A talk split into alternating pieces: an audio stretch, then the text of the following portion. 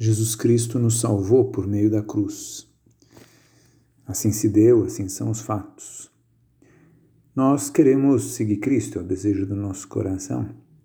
Então temos que pensar que nós também temos que tomar a nossa cruz. Ele mesmo indicava que nós o seguíssemos tomando a nossa cruz de cada dia. Agora, na linguagem habitual, a palavra cruz tem um tom muito pesado. Às vezes em família se comenta sobre uma terceira pessoa que tem uma grande dificuldade e se diz, nossa, que cruz.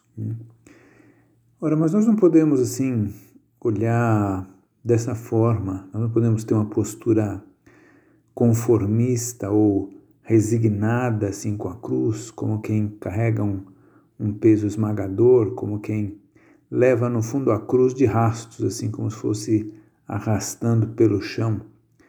É, se nós abraçamos a cruz, tal como Cristo fez no caminho para o Calvário, é o próprio Cristo quem a leva e, e, e se torna mais leve. Né?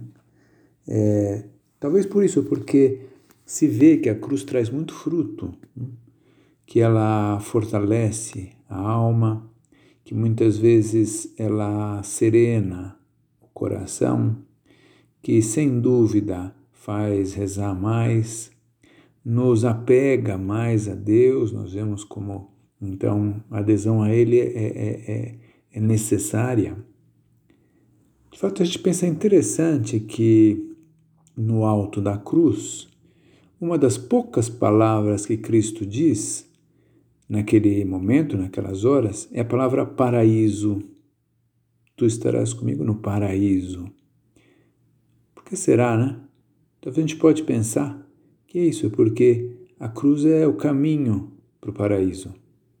Então, o sofrimento físico, as doenças, as dores, etc., sofrimentos morais é, no âmbito familiar, profissional, da nossa vida conosco próprios, as esperas, muitas vezes, as incertezas, as perdas.